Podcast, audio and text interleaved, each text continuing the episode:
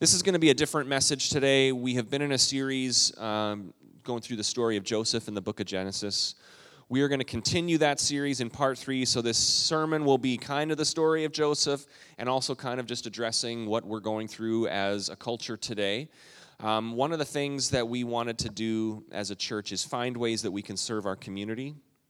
Um, so, we're just we're looking to different people to say, hey, I heard of this need. We know that there is um, an elderly population in this in Farmington. There's shut-ins that you know nursing home and other facilities have said, well, we're not allowing visitors in. So we have a lot of people who are feeling very in addition to feeling very anxious, feeling very isolated and lonely. So, we're going to try to figure out how to do this, but our kids today are drawing pictures and writing notes to people. We have some people who work for Meals on Wheels here in the congregation um, we're going to just make sure we can pass on whatever we can notes of encouragement, pictures from kids, different things, just to try to brighten the day of some of the people in our community who are feeling isolated.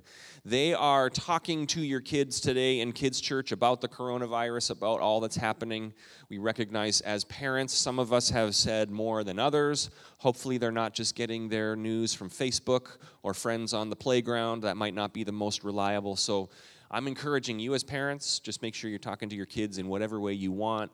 They are going to be just addressing it from a uh, perspective of faith today. Um, and so they're going to be talking to your kids a little bit about that. But more than what we say to our kids, I want to encourage parents in this way. Um, our kids learn a lot from what we tell them. Our kids learn a whole lot more from just watching us as parents. So, how we handle this situation is going to be the framework through which our kids will view scary situations, how mom and dad walk through this. So if it's freak out moment at home, they're going to learn, okay, there's times where we need to kids, we need to freak out because mom and dad are freaking out or maybe it's kids, we need to hold it together cuz mom and dad are coming apart at the seams these days. But how we act as people of faith during a situation like this is how our kids learn, oh, they learn about faith, and they learn about God, how they learn about prayer by watching mom and dad. How do we respond when the world is responding in fear? They're going to learn a lot by watching you over the next weeks and months. So I encourage you to engage with your kids however you want as parents, but model the life of faith. Model the life of faith. And that's not, you know, we're going to talk about it today. It's not freaking out and it's not being totally, you know, unwise and just ignoring the situation. You know, there's a happy middle ground, which I'm sure the people on social media will find eventually. Amen. God is powerful, He can do it. Um, so, we are talking today about the story of Joseph, and we're talking today about a culture of fear. And actually, the story of Joseph, what we were going to talk about today, fits, fits pretty well. So, it's going to kind of be a couple different things. It'll be a different morning this morning. Um, obviously, this virus scare has revealed much of our human nature. It's put a sense of fear in a lot of people. It's actually revealed a lot about our coping skills as a society. It's like God gave us a pop quiz on how to cope, and we, friends, we are failing, you know, right? like, hmm, maybe we don't have the strongest coping skills that we thought in the general public. As a church, here's what I would like to see I'd like to see people of faith and peace. We've been talking about that. Christy was praying for that, we've been addressing that over the last week, and to this morning we are as well. I'd like us to find ways to help find ways to help in our community. Um, I'd like us to continue to be generous. I would like us to have a strong dose of perspective through this. And what I mean by that is the realities that we are dealing with currently in this country are a drop in the bucket compared to the realities that billions of people deal with every day food shortages, worried about disease, worried about all sorts of things. I mean, this is a, a, small dose of the reality for which many, many, the majority of people on the earth deal with every day.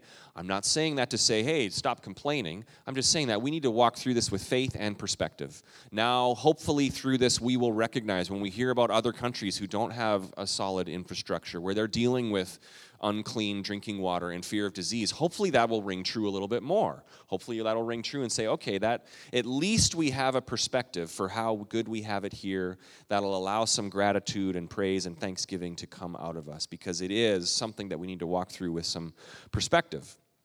But also, I don't want us to be calloused or insensitive to those who are fearful. We have a lot of people who probably stayed home today because they're like, I'm just not going to chance it. Why risk it? We don't need to be calloused and insensitive to those. We need to have, and if you have been at Target or Costco or Walmart or on the internet, you'll know this. We need to have an extra dose of grace and patience. right? We had I've had people texting me stories like I I literally saw two people fight. It's like Black Friday now ongoing over toilet paper. You know, I, have there was one person who texted said I saw people fighting like literally fighting over toilet paper, and I thought, all right. That's a new. That's a new thing. Um, we need to have extra grace and patience. There's going to be people wound up pretty tight. All of us are wound up a little extra. There's going to be some people who are wound up pretty tight. So, as a church, I want us to model extra grace extra patience, recognizing we are people of faith. We have supernatural peace. We are able to walk through this. What I want to talk about today, as we kind of weave the story of Joseph into this message, into what we're dealing with as a culture, is this two things God is doing in the storm. Two things God is doing in the storm. We have a slide that we're going to put up there. Look at the story of Joseph. Two things. We're going to skip ahead. Sorry, that God. I had other slides in there. We're going to skip those first ones. Charlie. There we go. It reminds me, I had in there the scripture for Isaiah chapter 12. I'm going to take this as this little side note. Isaiah chapter 12. Remember a couple months ago where we said we're going to do a scripture memory challenge? We're still doing that. Oh, yeah. You know what, Charles? Let's go back. Let's go back to that first one. Here it is. Okay, so this is Isaiah chapter 12. It's six verses. Apparently, we're all going to have some extra time at home with our kids. What are we going to do? There's nothing on ESPN. We can memorize six verses from Isaiah chapter 12. So here it is. We're going to read it together since you all looked at me deer in the headlights when I said scripture memory. All right, here we go. All together. There's three slides, so we're going to follow when they when they cut through here. All together. Then you will say on that day, I will give thanks to you, O Lord. For although you were angry with me, your anger is turned away, and you comfort me. Behold, God is my salvation. I will trust and not be afraid, for the Lord God is my strength and song. Amen. And he has become my salvation. Therefore, you will joyously draw water from the springs of salvation. And in that day you will say, Give thanks to the Lord, call on his name, make known his deeds among the peoples, make them remember that his name is exalted. Praise the Lord in song, for he has done excellent things. Let this be known throughout the earth. Cry aloud and shout for joy, O inhabitant of Zion, for great in your midst is the Holy One of Israel. Okay, so we can do that. Corona 2020, we can memorize Isaiah 12, okay? We're just gonna, we can do it. This probably wouldn't take us long. But I want us, I was thinking about that today and I hadn't, you know, forgotten about it, but I was like, okay, we probably need to re engage. I want us always as a church to memorize Scripture. We're always gonna do it. Um, this is six verses, we can do it, all right? We've taken out Sports Center. For me, you take out Sports Center and that frees up all sorts of time and brain space for memorizing Scripture. Okay. So, we got that covered. Now, back to the message. Um, the slide, next one, Charlie. Two things God is doing in the storm. Two things God is doing in the storm. And the first is this He's teaching His people not to be afraid. So, when we walk through a storm, God is doing many things, but we're going to talk about two things for sure that God is doing in the middle of a storm. He's teaching His people not to be afraid. If you were with us on Thursday night for our, our uh, adult Bible study, you're going to hear a couple of the same things. It won't be all about that, so don't check out on me.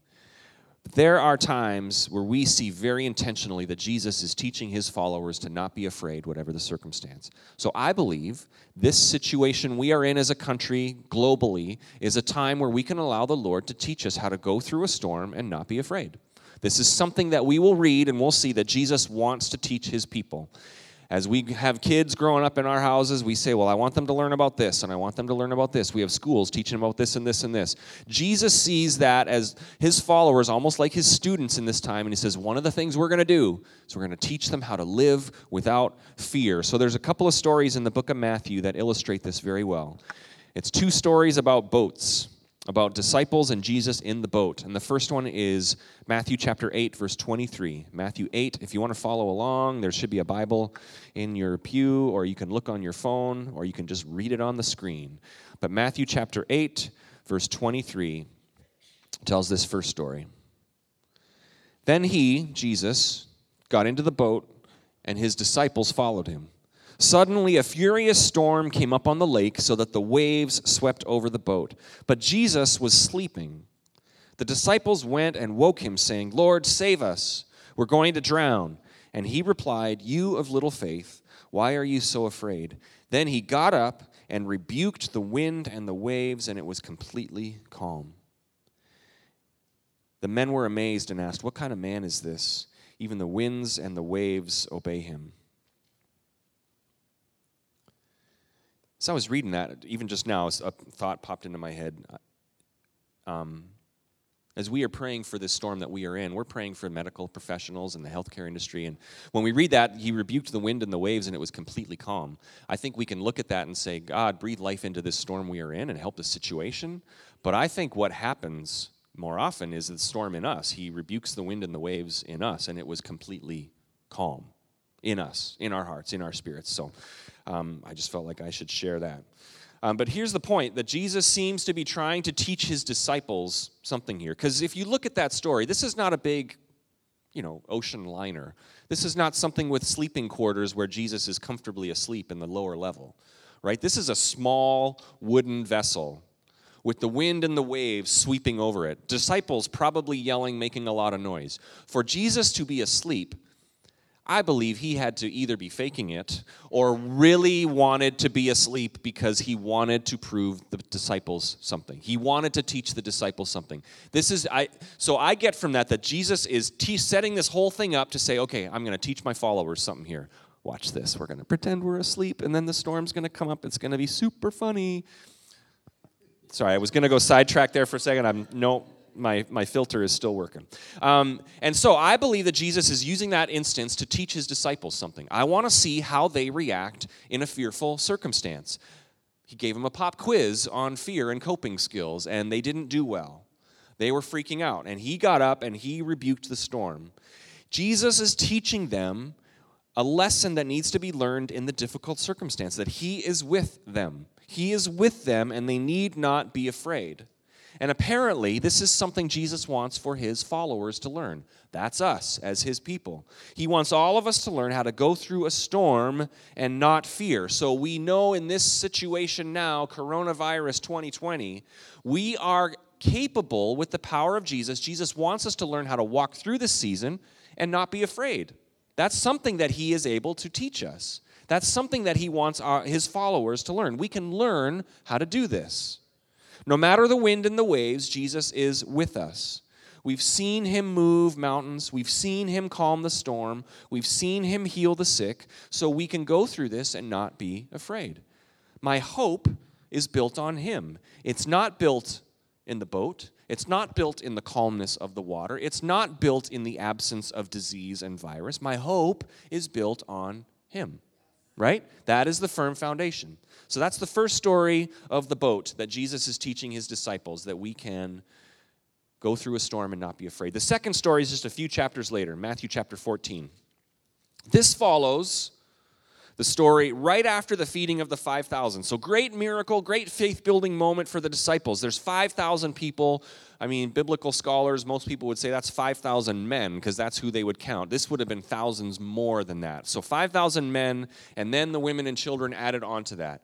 And there is no food, and Jesus has that moment five loaves, two fish. He, he feeds the multitudes. So, this had to be a moment where the disciples are wow, their faith is high because circumstances are great. Look at what Jesus did. So that's right after that is where we get to the next boat story in Matthew chapter 14. In Matthew chapter 14, again, Jesus is teaching his disciples how to have faith, not fear, in every circumstance. There's actually a verse in Mark, the same version of this boat story, that says in Mark chapter 6 that the, he knew that the disciples hadn't gained any insight from the loaves, from the incident with the loaves. In other words, Jesus is saying, okay, these disciples have seen me feed 5,000, but they still haven't learned that it's not about circumstance. It's almost like Jesus said, so we're going to send them another boat test. We're going to send them into the boat again and see what they have learned. So we pick up the story, Matthew chapter 14, the second boat story, in verse 22. Why do I have 26. Yes, 22. Sorry. I might have the wrong one up here, Charlie, but we'll go. We'll hope for the best.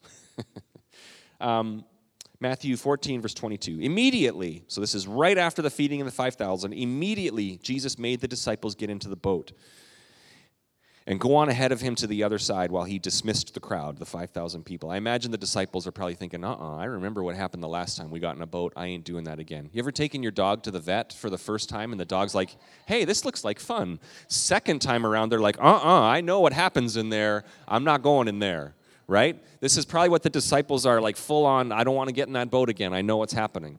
Immediately, Jesus made his disciples get into the boat and go on ahead of him to the other side while he dismissed the crowd. After he had dismissed them, he went up on the mountainside by himself to pray. Later that night, he was there alone, and the boat was already a considerable distance from the land, buffeted by the waves because the wind was against it.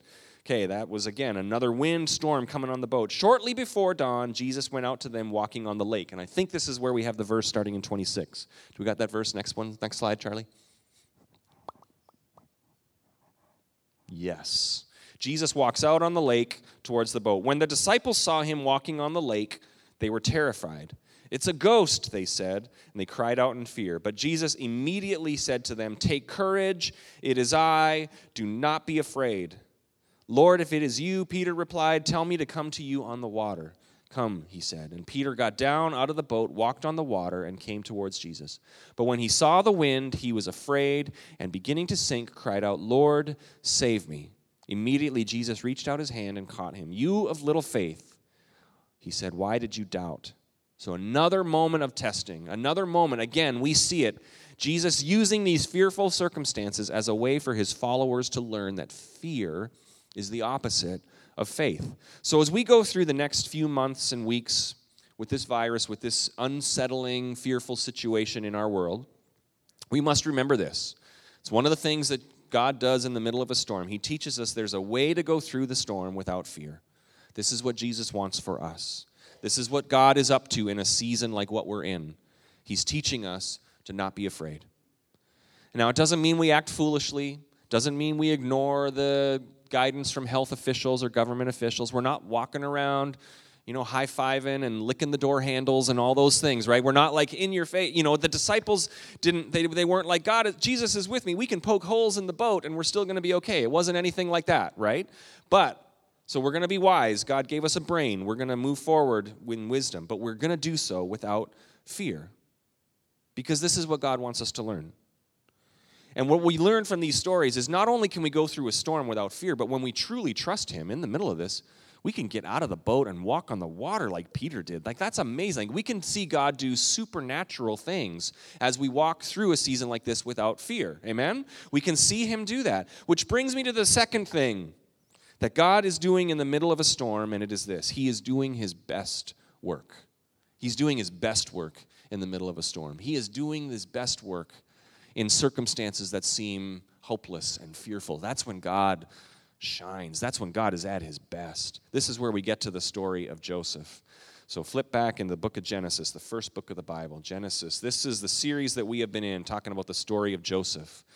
If you need to get caught up on the story of Joseph, he was one of 12 brothers, sons of Jacob. He was Jacob's favorite. Jacob, his father, gave him his coat of many colors. His brothers resented him. God gave Joseph a dream that one day all your brothers are going to bow down before you. And Joseph told his brothers that. Another reason his brothers didn't like him. So eventually they wanted to kill him. Instead, they threw him into a pit and then sold him into slavery into Egypt. And Joseph got sold to slavery. He's in Egypt and he got sold to Potiphar, who was the head of the guard or head of the military for Pharaoh in Egypt. Very important person. Okay, that's where our story picks up. Joseph was there as a slave, but it said that God was with him. God was with him in the difficult circumstance. And so he began to rise in prominence. Potiphar trusted Joseph with everything. He became a leader. God caused him to flourish in the middle of that. This is God doing his best work in the middle of a storm. So Genesis 39 is where we're picking up the story. Joseph is now in Potiphar's house. He's now in charge of everything. Potiphar trusts him completely. So you think this story is going to go great now. Oh, Joseph made it through the hard time. Now things are smooth sailing. But then Potiphar's wife gets involved. Potiphar's wife gets the hots for young Joseph. Okay, yes, scandalous stuff. In verse 7 of Genesis chapter 39, it says this. And after a while, his master's wife, talking about Potiphar's wife, took notice of Joseph and said, Come to bed with me. But he refused. With me in charge, he told her, my master does not concern himself with anything in the house. Everything he owns, he has entrusted to my care. No one is greater in this house than I am. My master has withheld nothing from me except you because you are his wife. How then could I do such a wicked thing and sin against God? And though she spoke to Joseph day after day, he refused to go to bed with her or even be with her. One day he went into the house to attend to his duties, and none of the household servants was inside. She caught him by the cloak and said, Come to bed with me. But he left his cloak in her hand and ran out of the house. When she saw that he had left his cloak in her hand and had run out of the house, she called the household servants. Look, she said to them, This Hebrew has been brought to us to make sport of us. He came in here to sleep with me, but I screamed. So we're going to stop there. Okay? Potiphar's wife messing everything up, right? Joseph in the middle of this temptation, Potiphar's wife's grabbed him by the cloak and he's like, I don't even care about that. I'm getting out of here, runs away, leaving his cloak with Potiphar's wife. So he is scantily clad at the moment. Then Potiphar's wife, out of embarrassment or whatever, says, calls the servants and says, Look at what Joseph tried to do. He tried to attack me. He tried to, you know, take advantage of me. And then when I screamed, he ran away. So, couple quick points before we continue with the story because this is what the sermon was originally going to be about today facing temptation. Okay, when we all face temptation, we learn a lot from this moment of Joseph. We learn a lot from this story of Joseph when we are facing temptation. We all know what it is like to be tempted and compromise in our faith. This is normal. So let's look at what Joseph did. From the youngest to the oldest, this is what we can learn from Joseph when facing temptation. First of all, he acknowledged it was a sin against God. Did you see that? He said, How could I do this wicked thing and sin against God? He didn't say, How could I do this and betray Potiphar? How could I do this and mistreat you? How could I do this mistake? He recognized, How could I do this and sin against God? We need to recognize that when we face temptation, it's not a mistake, it's not a bad habit. When we face temptation to compromise on God's standards, it is a sin against God. It's a sin against God. It's not just a bad habit or something that may hurt someone's feelings or harm ourselves. It is against God who loves us, who forgives, and has given so much. So recognize the severity of sin when you are facing temptation. But also, what did Joseph do when he faced temptation? What did he do? He ran. He ran. Even without his clothes, he ran away. He said, I am getting out of here. He didn't toy with temptation in his life, he didn't allow it to stick around. He didn't say, okay, Mrs. Potiphar, you know, I'll lie down with you, but just snuggling today, you know, or just, just a back rub, maybe, you know, something like that. He didn't allow that. He didn't say, I'm going to try to get right to the line before sin and then uh, stop right before it's sin. He didn't say, let's see how close to the sin line I can get. He ran out of the room. He ran out of the room. When tempted, all of us, we're tempted in it's, it's a different way for all of us that the enemy knows how to tempt us. But God promises us in 1 Corinthians 10 13 that we will have a moment where we recognize that there is temptation. We will have a moment where we recognize we can still get out of this situation. In those moments, we need to run. Whatever that looks like in your situation when facing temptation, we need to run. Don't worry about looking silly in that moment. If it's a situation where it's a, a chemical addiction and you're facing temptation to relapse, if it's something you're viewing explicit material online or movies, if it's a, if it's a temptation with another person who is not your spouse, whatever it is, there's going to be that moment before you're kind of past the point and you just say, in that moment, I got to remember what Joseph did and get out of there. Turn the computer off. Get away from that person. Get out of the room. Don't allow sin to the temptation to just linger around. Don't toy around with it because it is going to get you get out of there. Leave the room. Even flee the situation even if you look ridiculous. James 4 7 says resist the devil and he will flee. We have to take those moments to say i'm not even messing with this.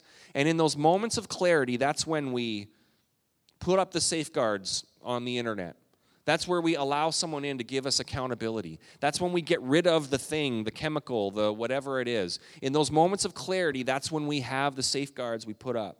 That's when we say, I'm going to resist the devil. I'm going to keep fleeing temptation. Make, um, make a moment of clarity uh, bear fruit where you put up some safeguards for the next time that you are tempted. Don't compromise or justify, and man, we do that well. We can justify sin in our life. Well, eh, it was just a mistake, or eh, it wasn't so bad, it wasn't the. Flee temptation. This is what Joseph did. Okay, amen? All right, back to the story of Joseph. We're going to pick it up in verse 16. This is what happened after Potiphar's wife accused him. Verse 16 of Genesis 39. She kept his cloak beside her until his master came home. Then she told him this story The Hebrew slave you brought us came to me to make sport of me, to take advantage of me. But as soon as I screamed for help, he left his cloak beside me and ran out of the house. Obviously, not looking very good for Joseph right there. When his master heard the story, his wife told him saying, This is how your slave treated me. He burned with anger. Joseph's master took him and put him in prison, the place where the king's prisoners were confined. But while Joseph was there in prison, again these words The Lord was with him, and he showed him kindness and granted him favor in the eyes of the prison warden. So the warden put Joseph in charge of all those held in the prison, and he was made responsible for all that was done there. The warden paid no attention to anything under Joseph's care because the Lord was with Joseph and gave him success in whatever he did. You're sensing a theme here, right? Joseph gets thrown in a pit. God was with him. Joseph gets sold into slavery, but God is with him and caused him to prosper in Potiphar's house. Joseph gets falsely accused and thrown into prison, but God was with him and caused him to prosper and caused him to be flourishing in all things. This is the story, the up and down story of Joseph. But in every storm, in every bad circumstance, God was with him. God was working. God showed him kindness. From, the, from being Jacob's favorite to the pit to slavery to prominence and influence in Potiphar's house to prison, and we're going to see it all happen again in the next couple of weeks. God was with him. God was doing a work in the storm. And this is our point today. This is the second thing that God is doing is that in the middle of the storm, God is causing people to prosper. God is showing kindness. God is pouring out blessing. Joseph had every right to complain, to be afraid, to defend, to be angry, to fight others, to accuse others, to blame, but rather he moves forward knowing God is with him and that in all things God is working for the good. This is God's best work. In all things in the storm, God is working for the good. And that is enough for us to walk through the season like this in faith without fear. God is at work in the storm. God does his best work in a storm. There's lots of talk about the stock market recently. I'm certainly not a stock market expert, but I know this. I think I got this right. There's a bull, there's a bull market and a bear market. Okay, and if you know the stock market, you know the bull market, I think, is when everything's going great and everything's rising and everybody's making money. And it's easy to make money in those. But the really, really smart people know how to make money in the bear market when everything's kind of dwindling. They still know how to make money. The experts know how to do that. In the middle of really bad circumstances, they do their best work. So, and every time you hear stock market over the next six months, I want you to think about this. God is doing his best work in the bear market, in the market where everything seems fearful. That's when God does his best work. That's when his people advance. That's when his light shines the brightest. That's when flourishing can take place. That is what we are poised to enter, and we have entered as a season in this country as people of faith. God can do his best work through you over the next weeks and months. Okay? This is what God does. He can do his best work so, in a season that we're in, Corona Palooza 22, 2020, 2020, faith and generosity and service and peace and love and kindness, these are going to shine brighter. They're going to shine brighter than before because they are going to stand out in a fear driven culture. And this is when God is doing his best work. God is teaching us how to live without fear financial fear, health fear, relational fear, lack of toilet paper fear. We fear the future. We can be rid of all of that because this is the work that He does in the storm. So, as the ripple effects of this virus continue, there's going to be economic impact, and I recognize that. I've had conversations with people who work in the tourism industry, airline industry, food service industry, you know, everything other than paper towel industry. Um, right? I mean, there's going to be ripple effects. It's going to affect churches, it's going to affect families, it's going to affect companies. We recognize that. We want to help others. People's jobs are affected, people will struggle financially, this will affect churches. People will be sick and in need of help. People will be alone and isolated. People will be afraid during all of it. People are going to have loved ones lost because of this. And as people of faith, we are going to act like people of faith, filled with faith and peace, knowing that Jesus is with us in the boat while the wind and the waves are crashing all around. Jesus is there. We don't need to fear. Amen. We don't need to fear. He is with us. Good can come of this. The light will shine. And that's enough for us. If it's tough, it's enough for us that Jesus is with us, right? He's with us in the storm. So that's how the story of Joseph applies to what we're dealing with today is that God does his best work. God does his best work in the storm.